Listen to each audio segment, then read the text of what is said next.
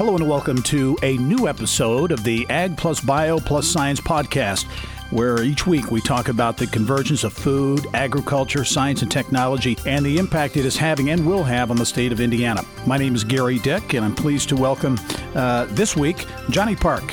Johnny is CEO of the Wabash Heartland Innovation Network, a 10 county area focused on uh, economic development and innovation, uh, in particular in the advanced manufacturing and agriculture sectors. And Johnny, welcome to the podcast. Thank you.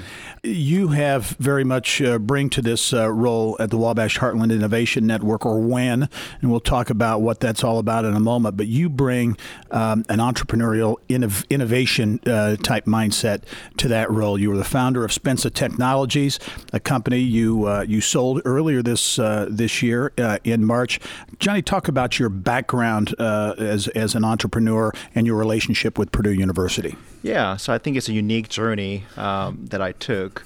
So I came to Purdue in 1994 as an undergrad student. Uh, I majored in computer engineering and went to grad school and got my PhD and ended up becoming a professor at Purdue. So my research was around robotics, machine learning, and wireless sensor networks. So I really knew nothing about agriculture back then. Um, but uh, back in 2008, uh, I wrote a, a, grant proposal to USDA um, to automate labor intensive activities in agriculture. And that project got fully funded. And that really was an entry door for me to look at agriculture and just was fascinated by the opportunities the technologies can make and make a positive impact in this industry, mm-hmm. and just saw a tr- tremendous opportunity to. Uh, to uh, just make a positive impact not only in this region but around the mm-hmm. world. Mm-hmm. So I started a company called Spensa, as you mentioned, in, in 2009, and uh, learned a lot. I, you know, that was not something that I thought that I was going to do, mm-hmm. um, but started a company and scaled and and eventually uh, uh, acquired by a company called DTN.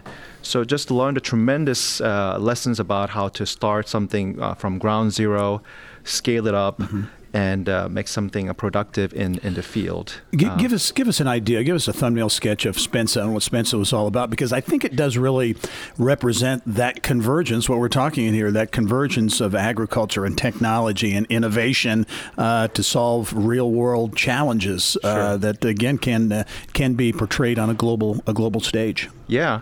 So Spensa uh, we called it Precision Pest Management Company. So we had both hardware and software technologies to monitor insects and weeds and disease, um, and we can predict uh, the likelihood of those uh, pests emerging in the field so that we can help growers and consultants to proactively uh, manage their fields using sensor and data science technologies. All right, talk about your new role because mm-hmm. you've transitioned now uh, to as CEO of the Wabash Heartland Innovation Network. Again, a 10 county area in the Lafayette, West Lafayette area, surrounding counties uh, there. What's WHIN all about? Yeah, so WHIN is a consortium of 10 counties in north central Indiana. Uh, the counties include Benton, Carroll, Cass, Clinton, Fountain, Montgomery, Pulaski, Tippecanoe, Warren, and White counties. And our goal is to make this 10 county region into the global epicenter of digital agriculture and next generation manufacturing, mm-hmm. and really empowered by the Internet of Things technologies. And really, at the end of the day, we exist to cultivate this regional ecosystem that empowers globally competitive businesses to plant and grow in the Wabash Heartland region. Okay, that sounds great but how do you how do you bring people together? Because you've got Purdue University sitting right in the middle of that this great world class asset. You've got corporate assets. You've mm-hmm. got entrepreneur you have a lot of really good things going on in the region. But um, I've got to believe that one of your big tasks or goals is to make sure everyone's on the same page and, and marching toward these uh, these goals in these specific areas. Yeah we have uh, various stakeholders and this incredible and generous gift from Lilly Endowment of, of close to $40 million, it certainly is going to be a big boost for this big initiative. So we have three specific pillars or initiatives that we're going to carry out. One is around digital agriculture. Uh, we are going to engage agricultural producers and businesses in the region and really develop uh, these agricultural IoT test beds educate them, train them, and help them adopt these latest technologies to help them uh, be more productive in their mm. farming lands.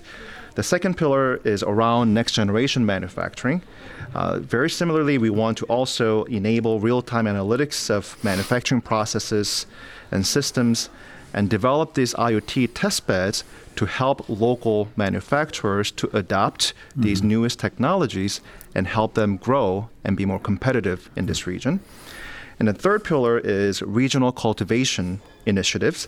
Uh, we want to invest in innovative placemaking projects that would increase uh, education, vitality, and connectivity mm-hmm. in this 10 county region. So those are three specific yeah. initiatives that we're carrying out. Your background as as uh, an innovator, as an entrepreneur, w- would seem to be very beneficial uh, in this new role. As you look at the assets assets that exist in, in the Wabash Heartland Innovation Network.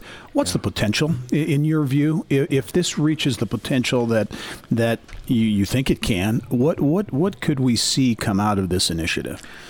I think potential is uh, is enormous. I mean, I see this region. I mean, we're really uniquely positioned. I see four things that are uniquely positioned. Um, one, we have incredible this research institutions.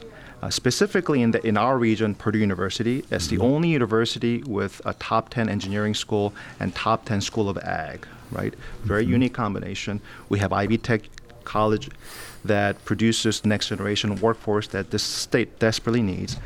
And second, um, this um, we have a, a strong um, industry base in agriculture manufacturing. Uh, it's just really unique. It just stands out, right? The state. And third, I think this region really knows how to work together. I mean, mm-hmm. I think this we have leadership in this state that values partnership, and you know, just the fact that AgriNovus, entity like organization like AgriNovus exists, is a testament to the fact that the state uh, leaders understand the partnership. And the fact that WHIN our organization that I work for now exists, again, is a testament that leadership here understands partnership. And finally, I think it's something that it's a lot of people don't really think about is that we have Midwestern values that I think is really unique. You know, I recently read an article about what Silicon Valley can learn from good old Midwestern values. Um, and the point of the article is that as a tech startup, developing innovative products is really important. But even more important is that the company established a culture of strong work ethic, mm-hmm. a culture of integrity, and a culture of helping one another, which are all well known to be the main pillars of Midwestern mm-hmm. values. Mm-hmm. So, I mean, do we have a chance to turn our region into a global epicenter of IoT and agriculture? Absolutely. But if we can leverage and strengthen the culture of strong work ethic, high moral values, with an attitude of helping one another, mm.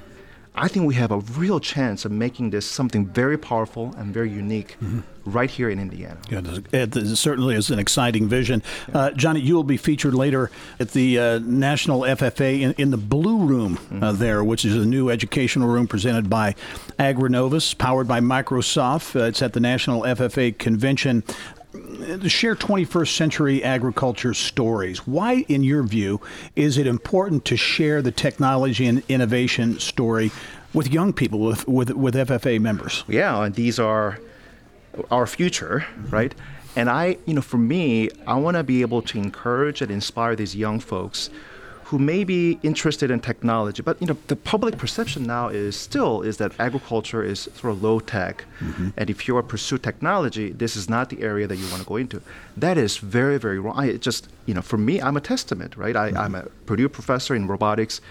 I am making my career in agriculture. So I want to inspire and encourage young folks, whether you're in robotics, big data scientists, micro, uh, microbiology, mm-hmm all those things are essential tools today that's going to fuel the next generation agriculture. So if you are in that technology, agriculture is a field that you can be in, and also you can make a positive impact in the lives of people around the world. It's a, an exciting story, a lot of great potential, uh, certainly around the state, including in the Wabash Heartland Innovation Network. Johnny Park is the CEO of uh, WHIN, uh, a real entrepreneur and innovator. And Johnny, thank you very much uh, for joining us on this edition of the Ag Plus Bio Plus Science podcast. You know, each and every week we take a look at uh, food, ag, science, and technology and how they all come together, how they merge, converge uh, to impact the state of Indiana. And we're pleased to do that each and every week. I'm Gerry Dick. Thanks for joining us. We'll see you next time. This podcast is a product of Inside Indiana Business, hosted by Gerry Dick produced by Libby Fritz and Joe Ullery, and was recorded on location at Launch Fishers. More people get Indiana business news from Inside Indiana Business than any other source.